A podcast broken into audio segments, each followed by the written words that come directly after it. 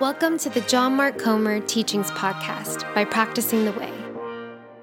This teaching was first given at Bridgetown Church in Portland, Oregon, as a part of the Practicing the Way Vision Series.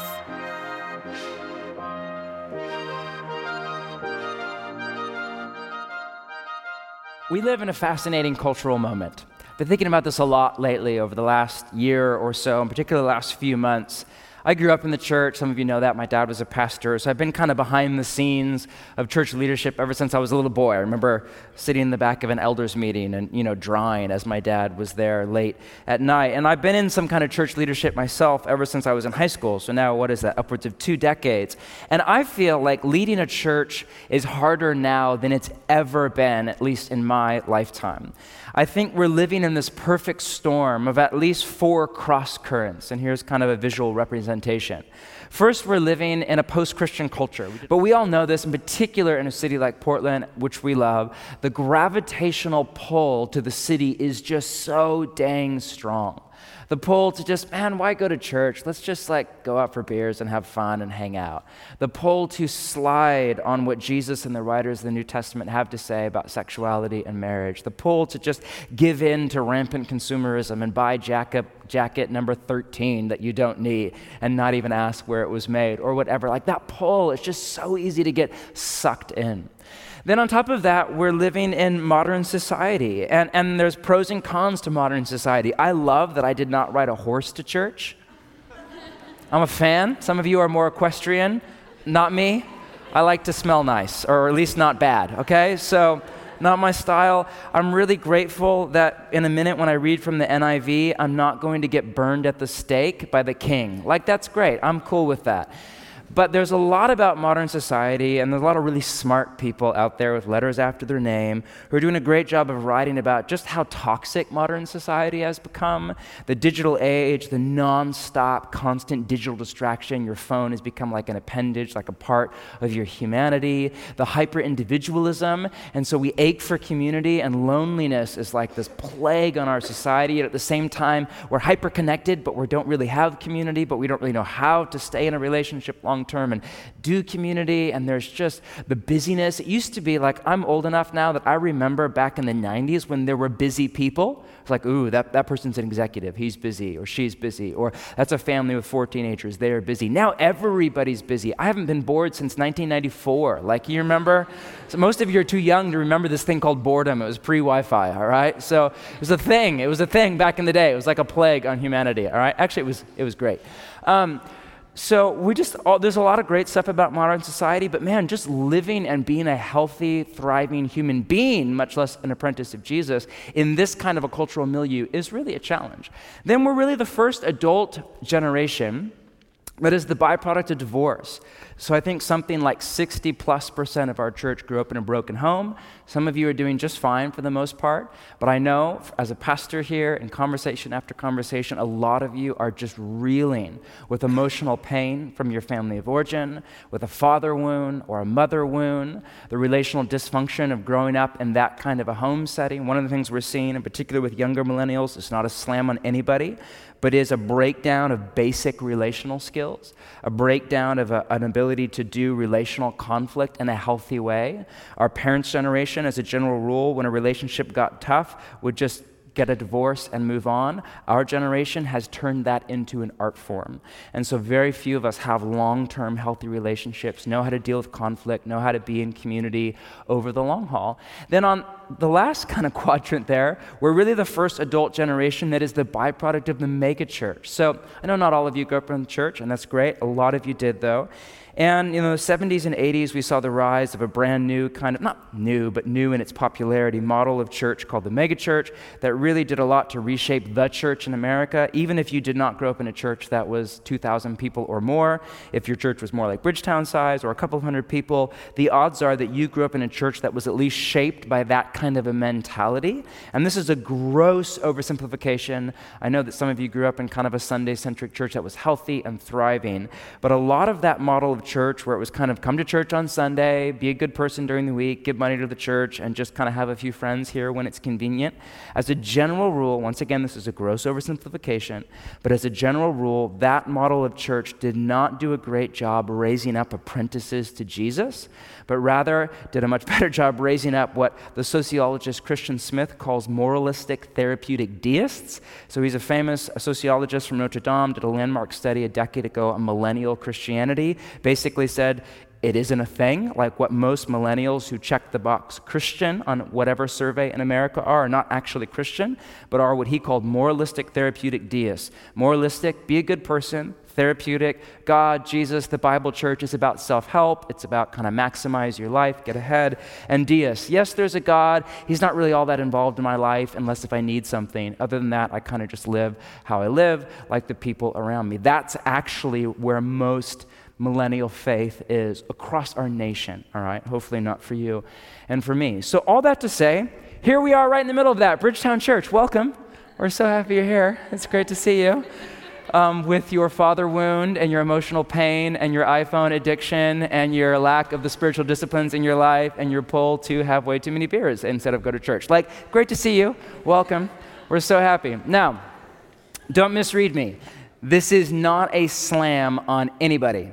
It's not a slam on the church in America. There is no such thing. It's not a slam on you. It's not a slam on me. This is just to call out the elephant in the room. This is our cultural moment. It's like that David Foster Wallace line at the beginning of his commencement address at Kenyon College. I don't know if you've read that. It's short, easy read. It's really worth your time. But he opens with this story about two fish, and there's an older fish and a younger fish who are swimming in the water one day, and the older fish says to the younger fish, "Morning, how's the water?" And the younger fish says, what the heck is water? This is the water that we're swimming in. This is our cultural moment. And the question is how do we, as a church, how do you and I, as a follower of Jesus, how do we not only survive but thrive in this kind of a cultural milieu in the here and now? So, we're in a series on practicing the way of Jesus. If you've missed any of the teachings, please go back and listen as each one builds on the last. I think we're on number six now. We've said that to be an apprentice of Jesus is to organize your life around three goals. And say this out loud with me. Goal one is be with Jesus. Goal two, become like Jesus. Goal three, do what he did. And if you wanted to summarize three goals into one, it is that of transformation. Right now, we're working through our spiritual formation paradigm. This is our working model of how we change, how we are transformed to experience this kind of life that Jesus of Nazareth has on offer. Last week we covered teaching and the role of practice in our transformation, but practice was kind of from 30,000 feet at a theory level, and feel free to go back and listen to that. This week I want to take another run at practice and drill down, and specifically I want to chat about the spiritual disciplines. Let's start off here in 1 Corinthians chapter 9. If you have a Bible, 1 Corinthians chapter 9. This is from a master apprentice of Jesus by the name of Paul. If you've ever read the New Testament, he's the author of a good chunk of it. And he writes this in 1 Corinthians chapter 9. Look down at the end of the passage to verse 24. Do you not know that in a race all the runners run, but only one gets the prize? You're like, not if you're a millennial. We all got a prize. this was written a long time ago back when there were winners and, and losers in the world. Run in such a way as to get the prize. Everyone who competes in the games goes into strict training. They do it to get a crown that will not last, but we do it to get a crown that will last forever. Therefore, I do not run like someone running aimlessly. I do not fight like a boxer beating the air. No, I strike a blow to my body and make it my slave, so that after I have preached to others, I myself will not be disqualified for the prize. That dude is type A. Paul, take a Xanax and a glass of red wine or something. But no, seriously, I love it. That's scripture. It's inspired by God through a man by the name of Paul. Paul's metaphor for what following Jesus is like is that of athletics. It's like running in a race or boxing in a fight. Now, Corinth was home to the Isthmian Games in the first century. Every two years, tens of thousands of people from all over the Mediterranean would converge on Corinth to watch the Olympic kind of games unfold. And this metaphor would have struck a chord if you were a first century Corinthian on the receiving end of Paul's letter. But Paul used this metaphor all over his writings. Here's a few samples. Acts 20. I consider my life worth nothing to me. My only aim is to finish the race and complete the task the Lord Jesus has given me. In, a, in, Galatians 5, a question You were running a good race. Who cut in on you to keep you from obeying the truth? Or here's one in his letter to a young protege by the name of Timothy Fight the good fight of faith. In another letter, at the tail end of Paul's life, he writes this For I am already being poured out like a drink offering, and the time for my departure is near. I have fought the good fight, I have finished the race, I have kept the faith. Now there is in store for me the crown, there's that imagery again of righteousness, which the Lord, the righteous judge, will award to me on that day. And he goes on. My point is that over and over again in all of his writings, Paul comes back to this metaphor. It's not a one off, it's a central metaphor for Paul. Following Jesus is like being an athlete. And notice the central role that discipline plays in the metaphor. In fact, in the NIV, uh, if you read that translation, the subheading kind of up at the top of the paragraph is, quote, the need for self discipline. Verse 25 in the NIV reads, Everyone who competes in the games goes into strict training, but a number of more literal translations have, quote, all athletes are disciplined in their training. Verse 27, another way to translate that is, I discipline my body. For Paul, to be a disciple is to be a disciplined one. That's the etymology of the word on the English side. Now, what Paul is getting at here is what are usually called the spiritual disciplines, or what uh, some of you know I prefer to call the practices of Jesus. And here's why. Because when people hear the word spiritual, for most people, that word means like unembodied, kind of Oprah esque, fuzzy out there in the universe. Um, for Paul, the body is the focal point of your relationship with God. You interact with God in your body and even through your body, meaning your mind and your heart, all of that. And your body is the battleground between two warring factions in Paul's framework that he calls the flesh and the spirit. We'll talk more about that in a few weeks. And for Paul, discipleship to Jesus is something that you do with your body with all that you are. And the other reason I'm a little uncomfortable with it is just because discipline is a great thing, but for a ton of people, in particular in a hedonistic city like Portland, it has negative connotations. So, for clarity's sake, in this teaching, we'll call them the spiritual disciplines, but then going forward, I'll revert back to my kind of preference for the practices of Jesus. Is that okay? Yeah. Now, what are the spiritual disciplines? Here's a working definition. The spiritual disciplines, go back one slide, please, are practices based on the lifestyle of Jesus that create a time and space for us to access the power and presence of the Holy Spirit. And in doing so, be transformed from the inside out. There is no official list of the spiritual disciplines because pretty much anything based on the lifestyle of Jesus that you read about in the four Gospels or really anything that you read about in the early church through the New Testament is a potential spiritual discipline. Here's a list of kind of, I don't know, the top 15 or 20 silence and solitude, prayer, fasting, anything to do with the Bible. So, reading your Bible, Bible memorization, Bible meditation, where you read it really slow over a long period of time and open up your mind's eye to the voice of God, or Bible study, or a podcast, community, just living with a group of other people, the act of a meal with the same group of people every single week. That's all based on the life of Jesus and a huge part of our church rhythm. Sabbath, Sunday gathering and everything under that rubric. So, worship by singing and the bread and the cup and teaching what I'm doing right now. And then all the stuff we do in the week, serving out there, justice, all of that stuff, simple living or simplicity, or what in the secular age we call minimalism, which is actually an ancient Christian discipline that's core to the way of Jesus. Grieving, like learning how to do that, process pain. And then um, confession, celebration, learning how to throw a really great party. Secrecy, where you do really awesome Jesus y stuff and you don't Instagram it. And then, of course, last, but not least is gratitude, living from a posture of wonder and awe and gratitude, being a thankful person. Now, before we talk about the spiritual disciplines, think about the whole point of discipline in general. A discipline is any activity. Uh, here's kind of a, a psychological definition. It's a bit dense, so just pay attention. A discipline is any activity I can do by direct effort that will eventually enable me to do that which currently I cannot do by direct effort. Now, that language is a bit tricky.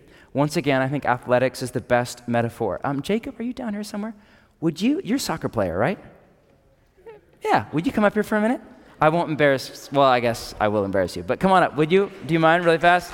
Jacob. Bro, I got a soccer ball. Let's do this. I'm not an athlete. There you go. Um, how are you? Great to see you. This is Jacob. He is the leader of our prayer team for the 7 p.m. So, I know you're a soccer player. So, just um, would you show us some kind of a drill that you do on a regular basis to warm up for a game or like during the week to just like keep up on your soccer thing? So- oh, soccer's the one with the foot, the feet. Right. Whoa, a pass. Whoa, I stopped it. Okay, you ready for this? Right that, right there, right there. Whoa, man, you're just getting crazy. You get crazy. So my eight-year-old, um, for Halloween on Monday, he uh, went as it was his, all of his, his, own idea. He went as David Beckham, so he wore like a tie and he had his hair all slicked back, and he had this soccer ball. Sorry, it's a kid's soccer ball in his hand, and then he had underwear in his other hand.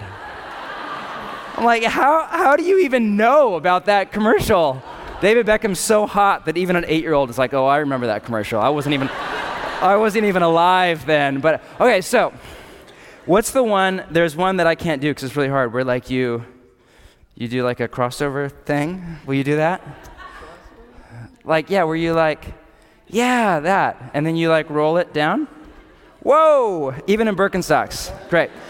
So, here's what I'm looking for, Jacob. Sorry, I'll get you off the stage. You hate me right now. But why do you do drills? Uh, practice makes perfect. Yeah, boom. What would happen if you were to never do any drills at all? You were just to show up for a game on Saturday and just try really hard to be Beckham esque? Oh man, I'd be slacking a lot. it's like uh, if I wasn't practicing, you, I mean, you just wouldn't be able to do it. You'd just be like lazy, and you would like kind of, especially in a position where you've already been doing something, you'd kind of like, oh yeah, I know how to do that. I can just like kind of. It's like if you went bouldering or rock climbing a lot, and then you tried to like do it after like three months of not doing it, and you like get on like one of the harder levels. Like, I can do this, and you grab, and you just can't even hang on anymore. So, so now we're doing multiple sports. You're just making the rest of us look bad, all right? I played in a band. Is that okay? Whatever. That's great. So, thank you. Thank you for being here. We love you. So, obviously, you know where I'm going with this. What, what drills, spiritual disciplines are to the way of Jesus what drills are to soccer, what scales, if you're a musician, are to learning how to play the piano or the guitar, what if you play the drums are to that, what um, there's a word for that. I'm forgetting. There's a there's a paradiddle. That's right. Thank you, Sean.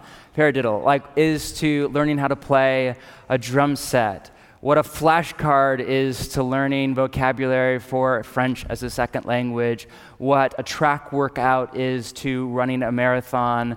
You get the idea. A discipline is a way to access power. Now, a spiritual discipline is any activity that will help you access the power of the Holy Spirit. So, a power that is way past your capacity, current, present, and future. A power that is beyond yourself, that is rooted in the reality of God. It would not be a teaching on the spiritual disciplines without a quote from Dallas Willard. I had somebody come up to me, true story, a few days ago, and be like, dude, you are such a fanboy for Dallas Willard. Yep, here we go. Quote The disciplines are activities of mind and body purposefully undertaken to bring our personality and total being into effective cooperation with the divine order. They enable us more and more to live in a power that is, strictly speaking, beyond us deriving from the spiritual realm itself as we, quote, yield ourselves to God as those that are alive from the dead and our members, meaning the parts of your body, as instruments of righteousness unto God, as Romans 6:13 puts it. Meaning the disciplines are how we partner with God to change. Willard's, that's right. Willard's famous line is that grace isn't opposed to effort, but to earning. There, and I need to say this there is a place, a central place, for self effort in your discipleship to Jesus. I know that makes a lot of you nervous. We are still, in my humble opinion, living in the wake of the Protestant Reformation and in an overreaction to, quote, works based righteousness. The early church was marked by a practice based approach to discipleship. It was called the Way or the followers of the Way. But after the fourth century, Constantine, legalization of the way of Jesus when it became a religion in the Roman Empire, then by the height of its kind of corruption in the Middle Ages, the spiritual disciplines were used and abused. I mean, you have the horror story of like the monk in the middle of the night, naked on the roof, whipping himself or whatever in the name of Jesus. Like, yeah, that's not, that's not, it was a metaphor. Like, that was reading this passage, not as a metaphor, but as a literal command. And so you have all the disciplines were used and abused. And after the Reformation, a few hundred years ago, if you know your church history, in my opinion, the pendulum swung way over to the other side. Now here we are, even hundreds of years later, on the other side of the world, and it's like there is still a deep fear to the point of paranoia in the church in the US of people earning their salvation. And it's not that that isn't a dangerous thing. It is. It's just that this is not an issue for 99.9% of the people I know, at least in Portland. I don't know anybody out there that's earning their salvation. That's like, oh, I just like fast three days a week to earn God's love. Maybe that is a legit issue for some of you here. But I'm guessing it's a very small number of people. For most of us, the issues are way more like hedonism, so easy to get sucked into the city, digital distraction, we're all way too busy. There's an inbred kind of entitlement and God, you owe me, and like lack of focus. Like for most of us, we're dealing with a whole other set guilt, shame. We're dealing with a whole other set of issues. My point is that even if it makes you nervous to talk about this, and I, I want to validate that emotion, absolutely, but you have to come to grips with the fact that you have a part to play in your discipleship. Not in earning the Father's love. You already have the Father's love. You're a son, you're a daughter, you're a beloved son, you're a beloved daughter. But it takes effort to live into any kind of relationship in your life and especially your relationship to God. And in your transformation, you have a part and God has a part. You have a role to play, God has a role to play. You have a responsibility, not just God. Now, just to clarify, in this partnership, God does all of the heavy lifting. So it's, not, it's a partnership, but it's not like 50 50. It's more like you have 5 or 10%, God has 90 or 95. But man, that 5 or 10%, or whatever the number is, that's arbitrary. But it matters. It matters to God, and it matters to you. As the saying goes, without him we can't, but without us he won't. The spiritual disciplines are our part in transformation, our responsibility in our discipleship to Jesus. But all they do is open up your mind and your body and all of your life to the power and presence of the Holy Spirit to do the deep, real work of transformation in you and through you. Every time you read your Bible, every time you pray, every time you fast, every time you come to church, every time you share a meal with your community, all you're doing is saying, God, whew, life is crazy, especially with an iPhone and in the city, but here's a moment. I'm here. You're here. We're together. And you tap in to the power and the presence. You have access to a power that is far beyond you. That's why all of the spiritual disciplines are a means to an end. The end isn't, I read my Bible today, I pray, I fast every Wednesday. Fantastic. The point is God, here I am. Have your way in my life. Work in me, work through me, to be with you, to become like you, and to do all the things that you do. The end is transformation. Now, what I'm getting at is this one key idea that following Jesus isn't about trying really hard, but training really hard. I want to say that again. Following Jesus isn't about trying really hard, but training really hard. I said that a few weeks ago, and somebody's like, that's semantics. I don't really get it. What's the difference? Well, let me parse it out. Think of it this way let's say you want to experience the kind of life that you see in Jesus. You read one of the four Gospels, you read, say, the Gospel of Matthew, and just you, does anybody else here find Jesus really compelling? I'm guessing that's why you're here. So I'm just going to say, hopefully. You're like, it's not you, bro. Yes, okay. Um, I find Jesus mesmerizing.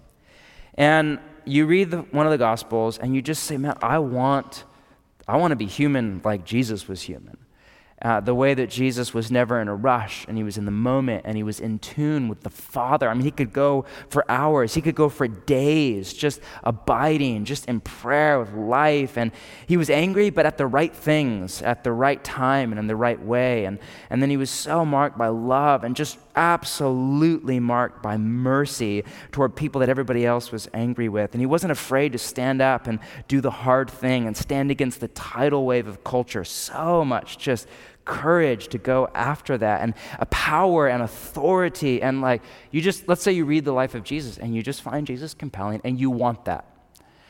How do you experience that kind of life in the coming week? Through trying really hard or training really hard? Through trying really hard, you wake up tomorrow morning, alarm off, you're like, oh, even with the extra hour, didn't really help that much and you rush out the door, you grab your coffee on the way, you have your phone, NPR's on, or you're on the bike or whatever, you get to work, you get to class, you go about your day, and you're just sucked into the rat race that is life in the modern age, and you just try really hard to be Jesus y and awesome.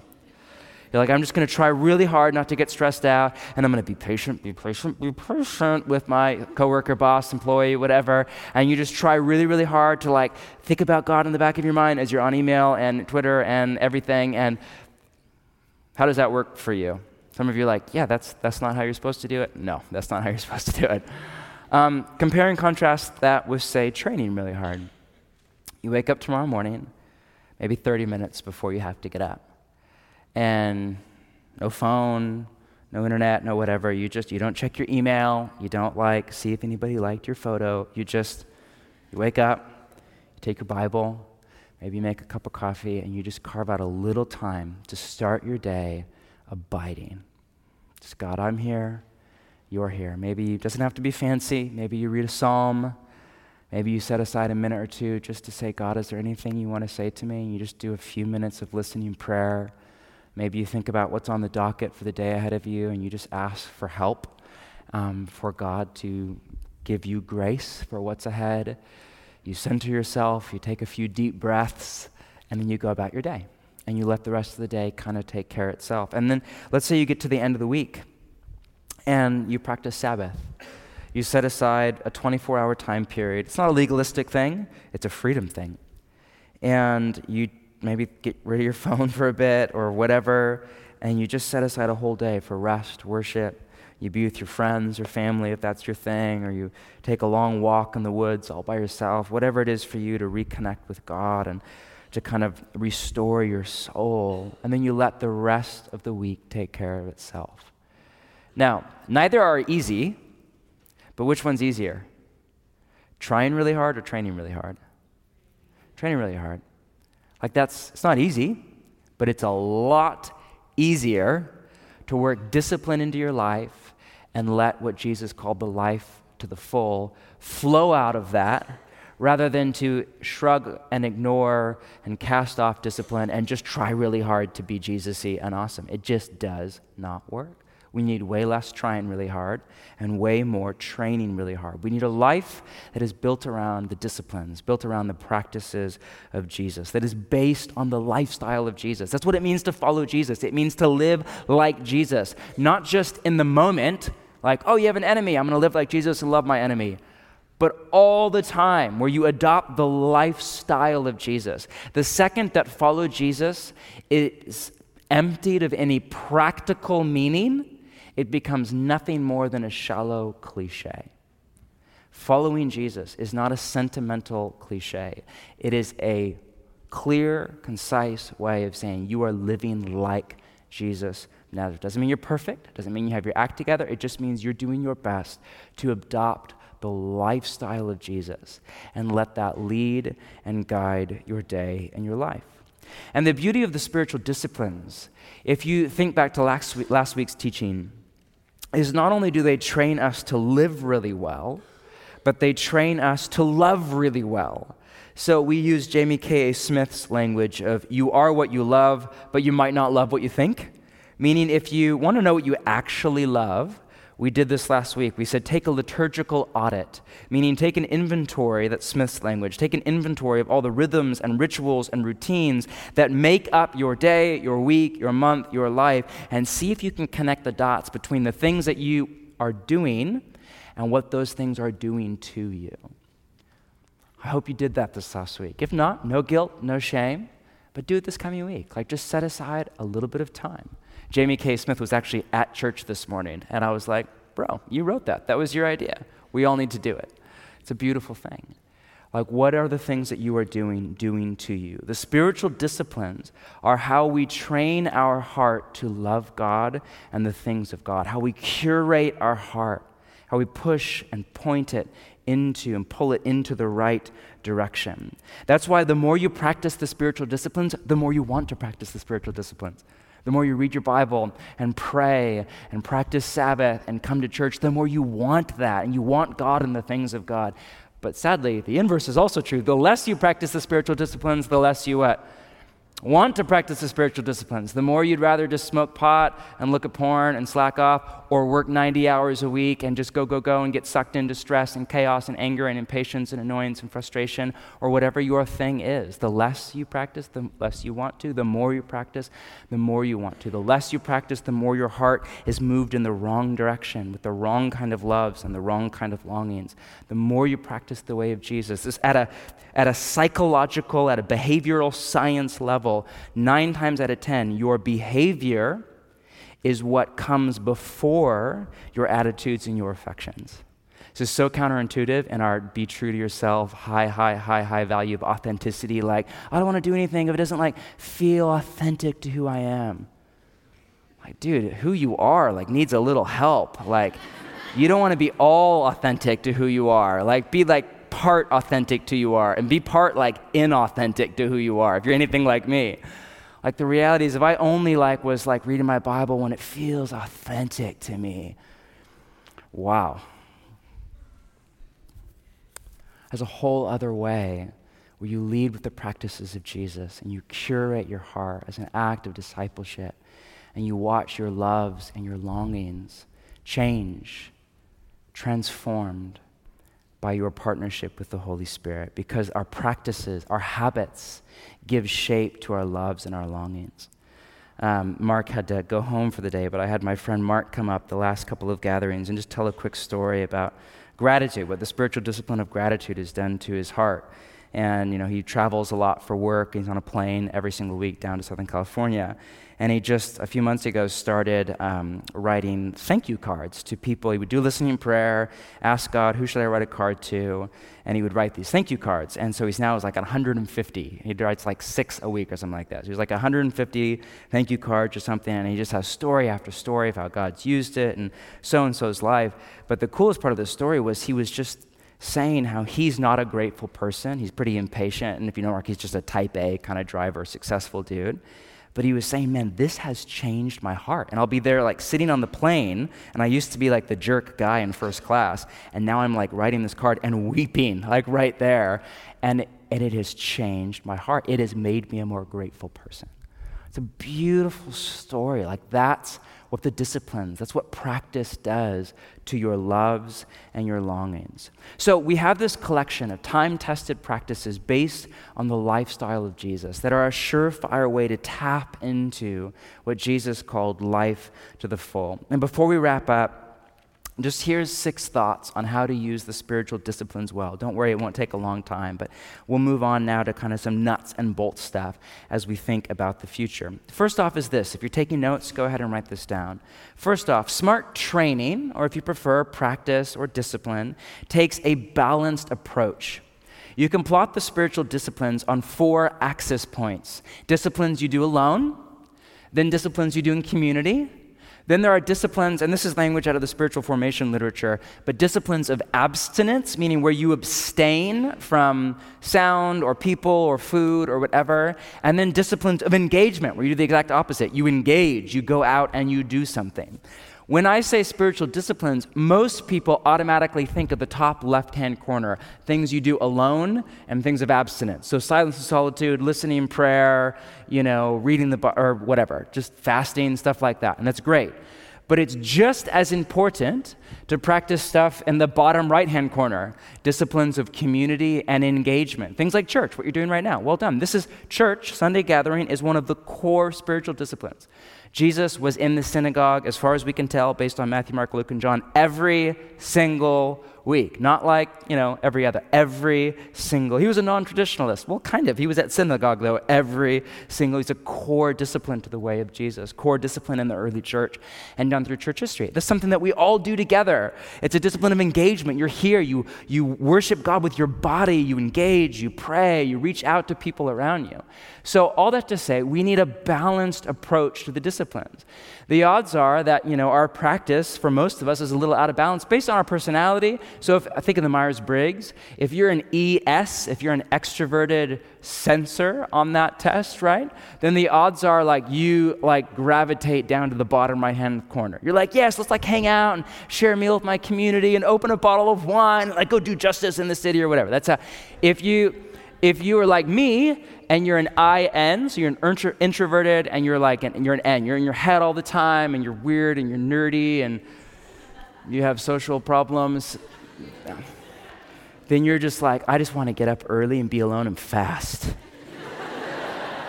yes. It's awesome. Um, we're only 1.3% of the population. So, a couple of you out there, you feel the love. My, my point is, we need a balanced approach to how we practice the disciplines. On that note, secondly, write this down smart training takes into account your personality. So we need a balanced approach to the disciplines, but some of us need way more of one kind of discipline than another. So if you're like me and you're an introvert, I need copious amounts of time alone. I need a ton, like silence and solitude is my top spiritual discipline. It's my top practice. Every single day, I need time. I'm like at the top on the Myers Briggs thing. I'm like as high introvert as they go. I need a ton of time, just me alone. I need space to think, process with God, listening prayer, read the Bible really slow, like not in a rush. That's just how I'm wired. Now, as introverted as I am, do I still need community? Even though I'm a pastor, even though I would rather just hang out with a sci fi novel? Do I still need it?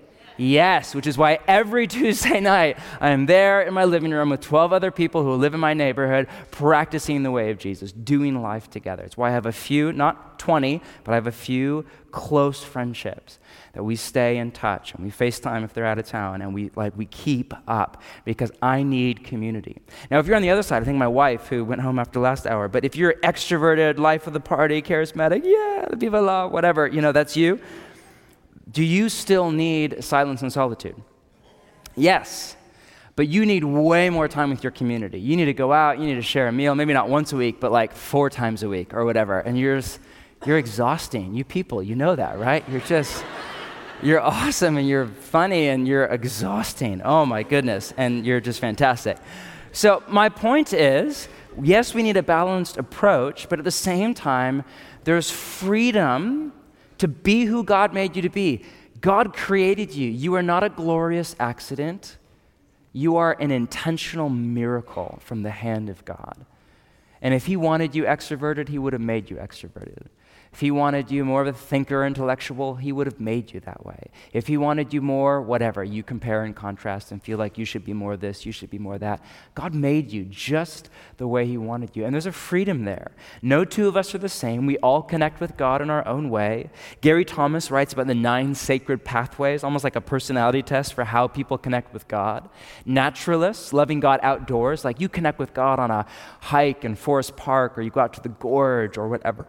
Sensates, loving God with the senses, you just really connect with God over craft beer. That's like your thing.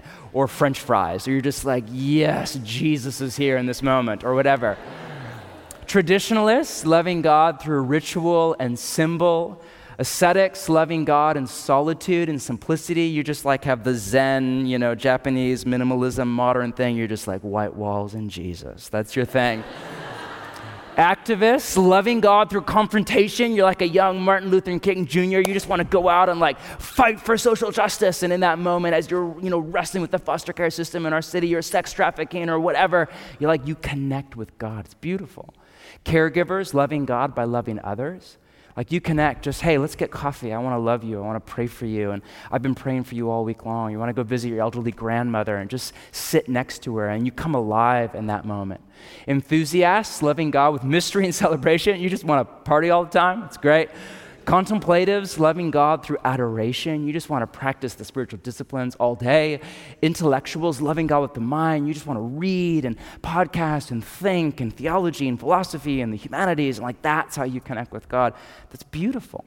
The key idea here is to tap into the disciplines that make you come alive and you are abiding in Jesus. I see this every Sunday night. I mean, I watch out and I see some of you really connect with the time of worship by singing and the prayer response at the end. Like, that's it. For you, you're like, I don't really care who's teaching or whatever. That's the moment. It's just all about worship. I say, like, you just love it. You just wish we could go on and on and on, like song after song. And then others of you are like, I watch you. You're like, you're, you're, you're not there. You're struggling with it. But then we get to the teaching, and you're like, okay, I have my Evernote file, and I have this, and I highlight, and boom, boom, boom, boom, and I like hyperlink to that book you just quoted. And I'm like, did it all have that read by Wednesday? And you're like, you're just there. and you're like, oh yeah, I remember that, and I podcast him, and I podcast him, he's better, You're just going for it. That's beautiful. Is, is one better or worse? No, they're both like, and no matter how you're wired, you need both, right? You need, you need both. You need that balance. But there's a freedom there for you to be who God made you to be. We're going to start in on the practices in January, second week in January. I can't wait. And uh, if you've been around last month, you know we're kind of going to rebuild our communities around this idea of practice based discipleship. So every two months, we'll take on a new practice of Jesus. I'll teach on it, or we'll teach on it for a few weeks here on a Sunday, and then we'll go practice it in a community, in a living room, or apartment, or whatever. And it's not all spiritual disciplines, but that will be a good chunk of what we do, at least in the beginning. And it's interesting, you'll do some disciplines, and you'll just come alive. You'll be like, oh my gosh, silence and solitude. I never really knew how to do it before, and I'm always distracted, and this is life changing. And you'll do other disciplines, you'll be like, that was really good for me. But it's not like, eh, whatever, it's cool, but it's not like my thing. And that's beautiful. There's a healthy discipline in doing things in community, even if you don't really want to do it. There's something really healthy about that. But there's a freedom there for you to find what makes you come alive. Third, if you're taking notes, is this smart training takes into account your season of life.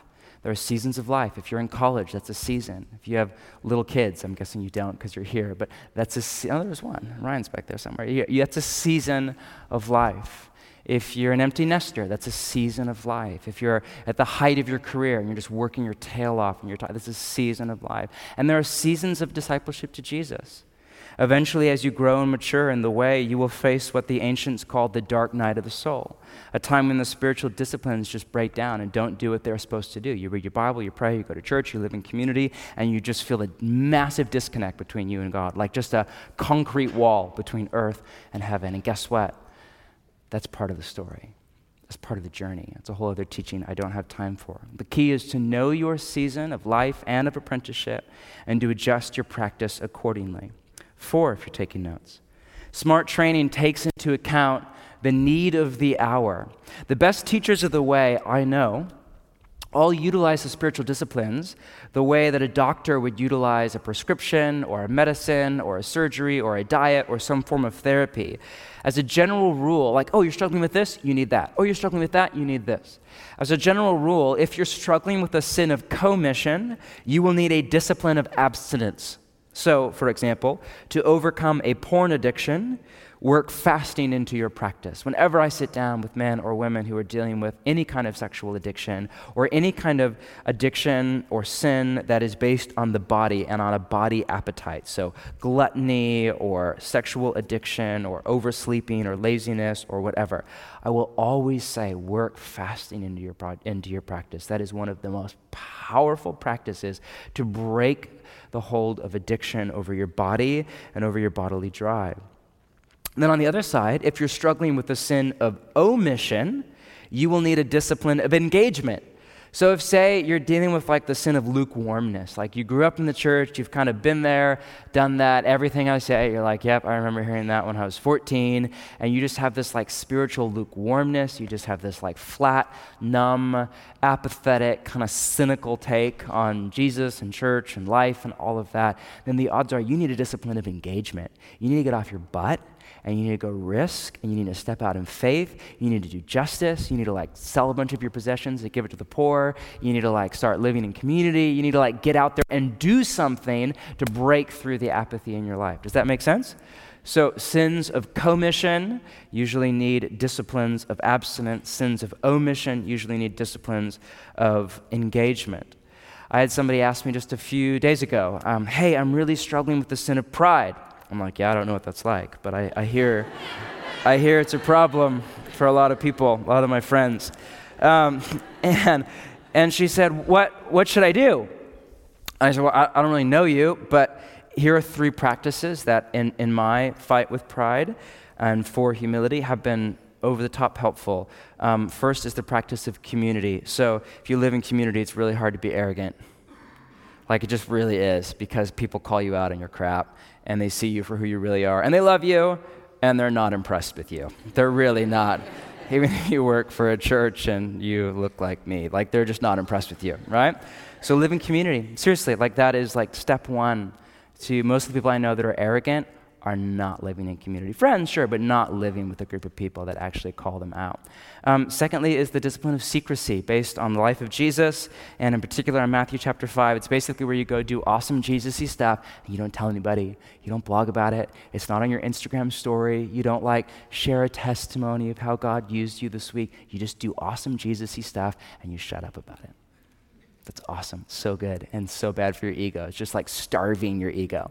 And then third is the discipline of serving, based on, say, Jesus washing the disciples' feet. Go meet a tangible, unglamorous, non sexy need. Go down and volunteer at the Portland Rescue Mission. Come here to First Baptist any morning. Go downstairs. There's a kitchen, smells really bad, and volunteer to make food for people that don't have a home, much less money to buy lunch tomorrow afternoon. Don't tell anybody about it. Don't leverage all of your education and your experience and your gift set don't leverage your gift set. Leave your gift set at the office. Just come serve and watch what that does to your heart. Does that make sense? So that's just an illustration. I'm not saying you need to do all that this week. I'm just saying that's how you need to think about the disciplines. And remember, there are disciplines that you kind of do every day or every week for a life, and then there are like more like short-term experiment disciplines where you just, I want to experiment in living with less. I, I want to experiment in just wearing the same outfit five days a week and just like just living with less. It's a great idea, by the way. Like there are just short-term. Exp- I want to experience, experiment.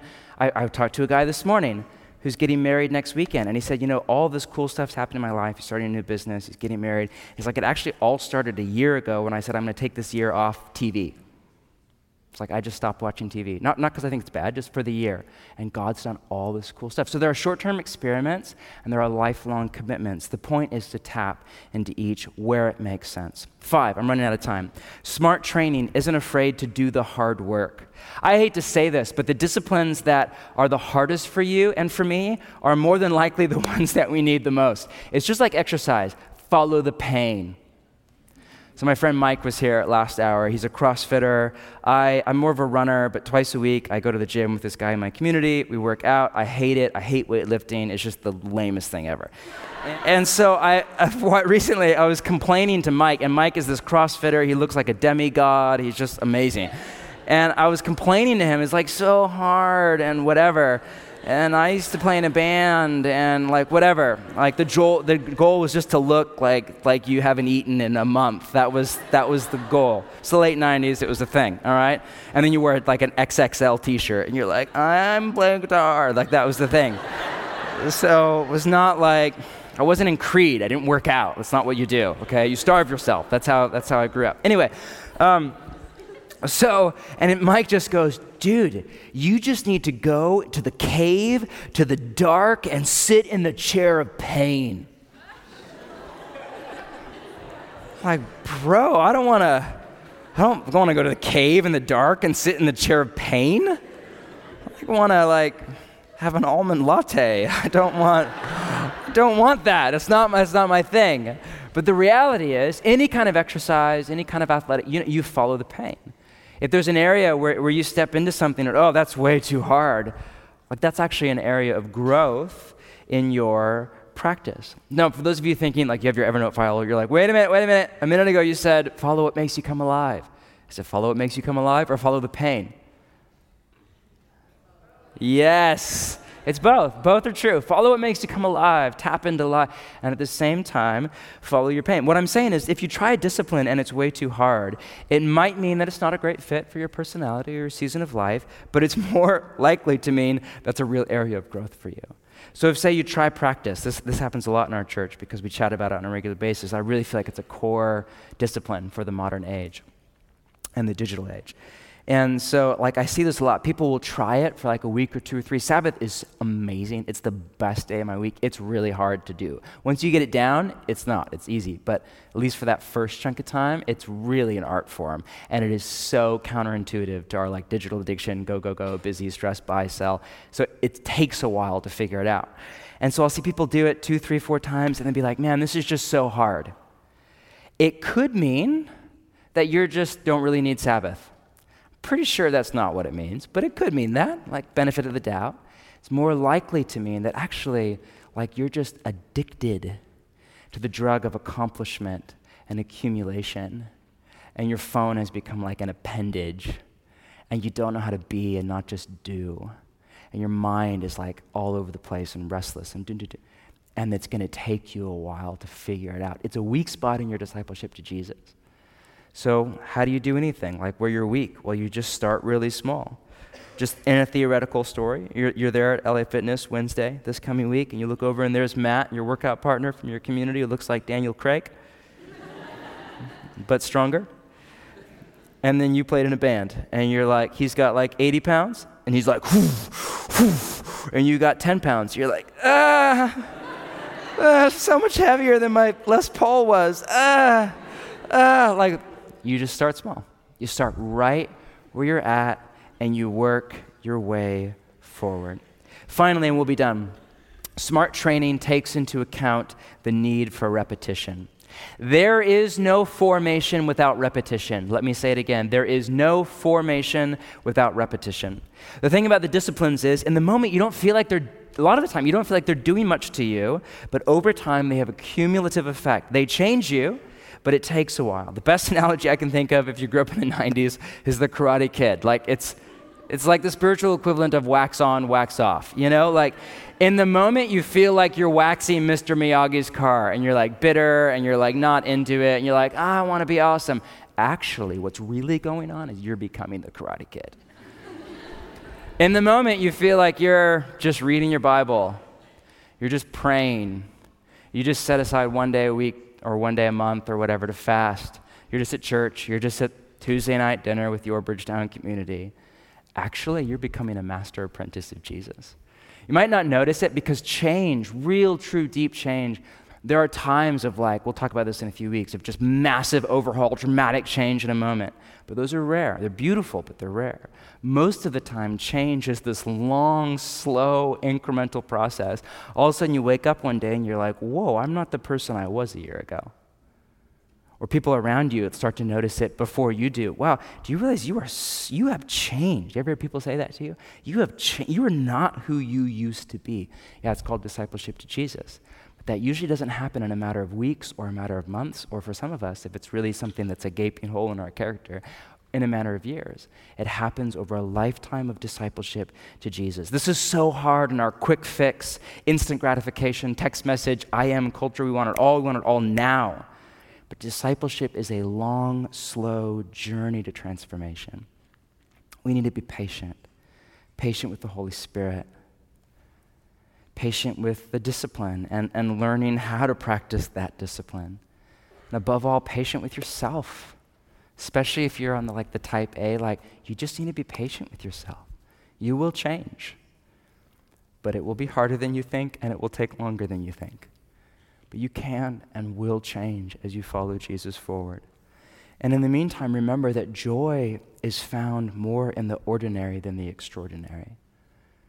Yeah, we have those just gaping moments of wonder and awe where we're just blown away by joy, but those are really few and far between. Most of the time, joy is found in just the mundane, ordinary, routine, and ritual of life in the way of Jesus. I want to close with this quote from G.K. Chesterton out of his famous book, Orthodoxy. If, you, if you're a reader, this is quoted all the time, but I've never quoted it live, and so I just feel like it's really fitting. He writes this Because children have abounding vitality, because they are in spirit fierce and free, therefore they want things repeated and unchanged. They always say, Do it again. And the grown up person does it again until he is nearly dead. For grown up people are not strong enough to exult in monotony. But perhaps God is strong enough to exult in monotony. It is possible that God says every morning, Do it again to the sun, and every evening, Do it again to the moon. It may not be automatic necessity that makes all daisies alike. It may be that God makes every daisy separately, but has never got tired of making them. It may be that He has the eternal appetite of infancy, for we have sinned and grown old, and our Father is younger than we. Wow, that's old school. That's how you write back in the day. So, to wrap up, I'm way over time. I'm sorry for that. But um, as I continue to talk, I just want to say it again. I know I'm a broken record here, but I want to say it again. If you want to experience the life of Jesus, you have to adopt the lifestyle of Jesus.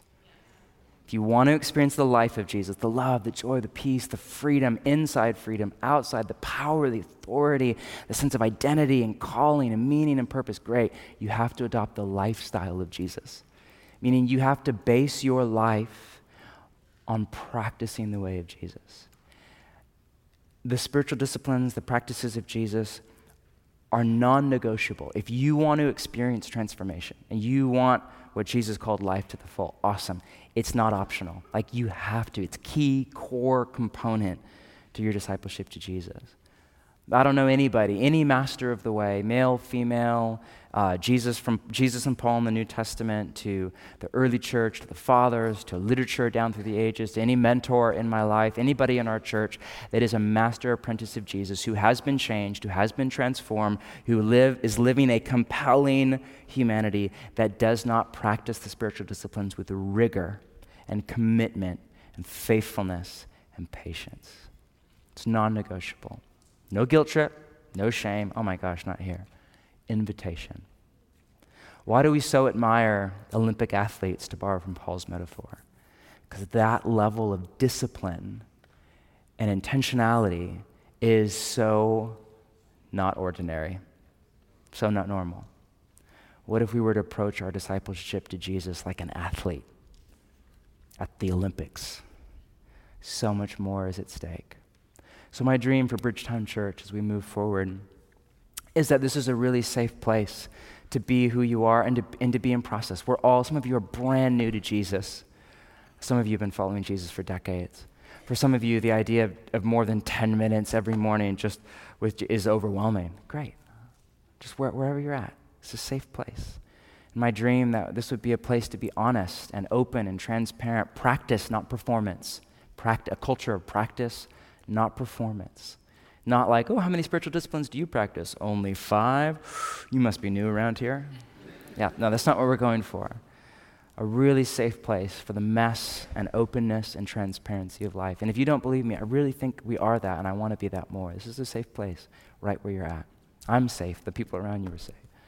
But at the same time, we want to be a church that isn't just an event on Sunday, isn't just a feel good spirituality pep talk with Jesus in it, but a church that is built around practicing the way of Jesus together in Portland. Let's stand and pray. Thanks for listening. This podcast was brought to you by Practicing the Way. We are a crowd-funded nonprofit that exists because of the generosity of listeners like you. To support our work, join the Circle, our community of monthly givers. To give or to learn more about running our resources in your church or small group, visit practicingtheway.org.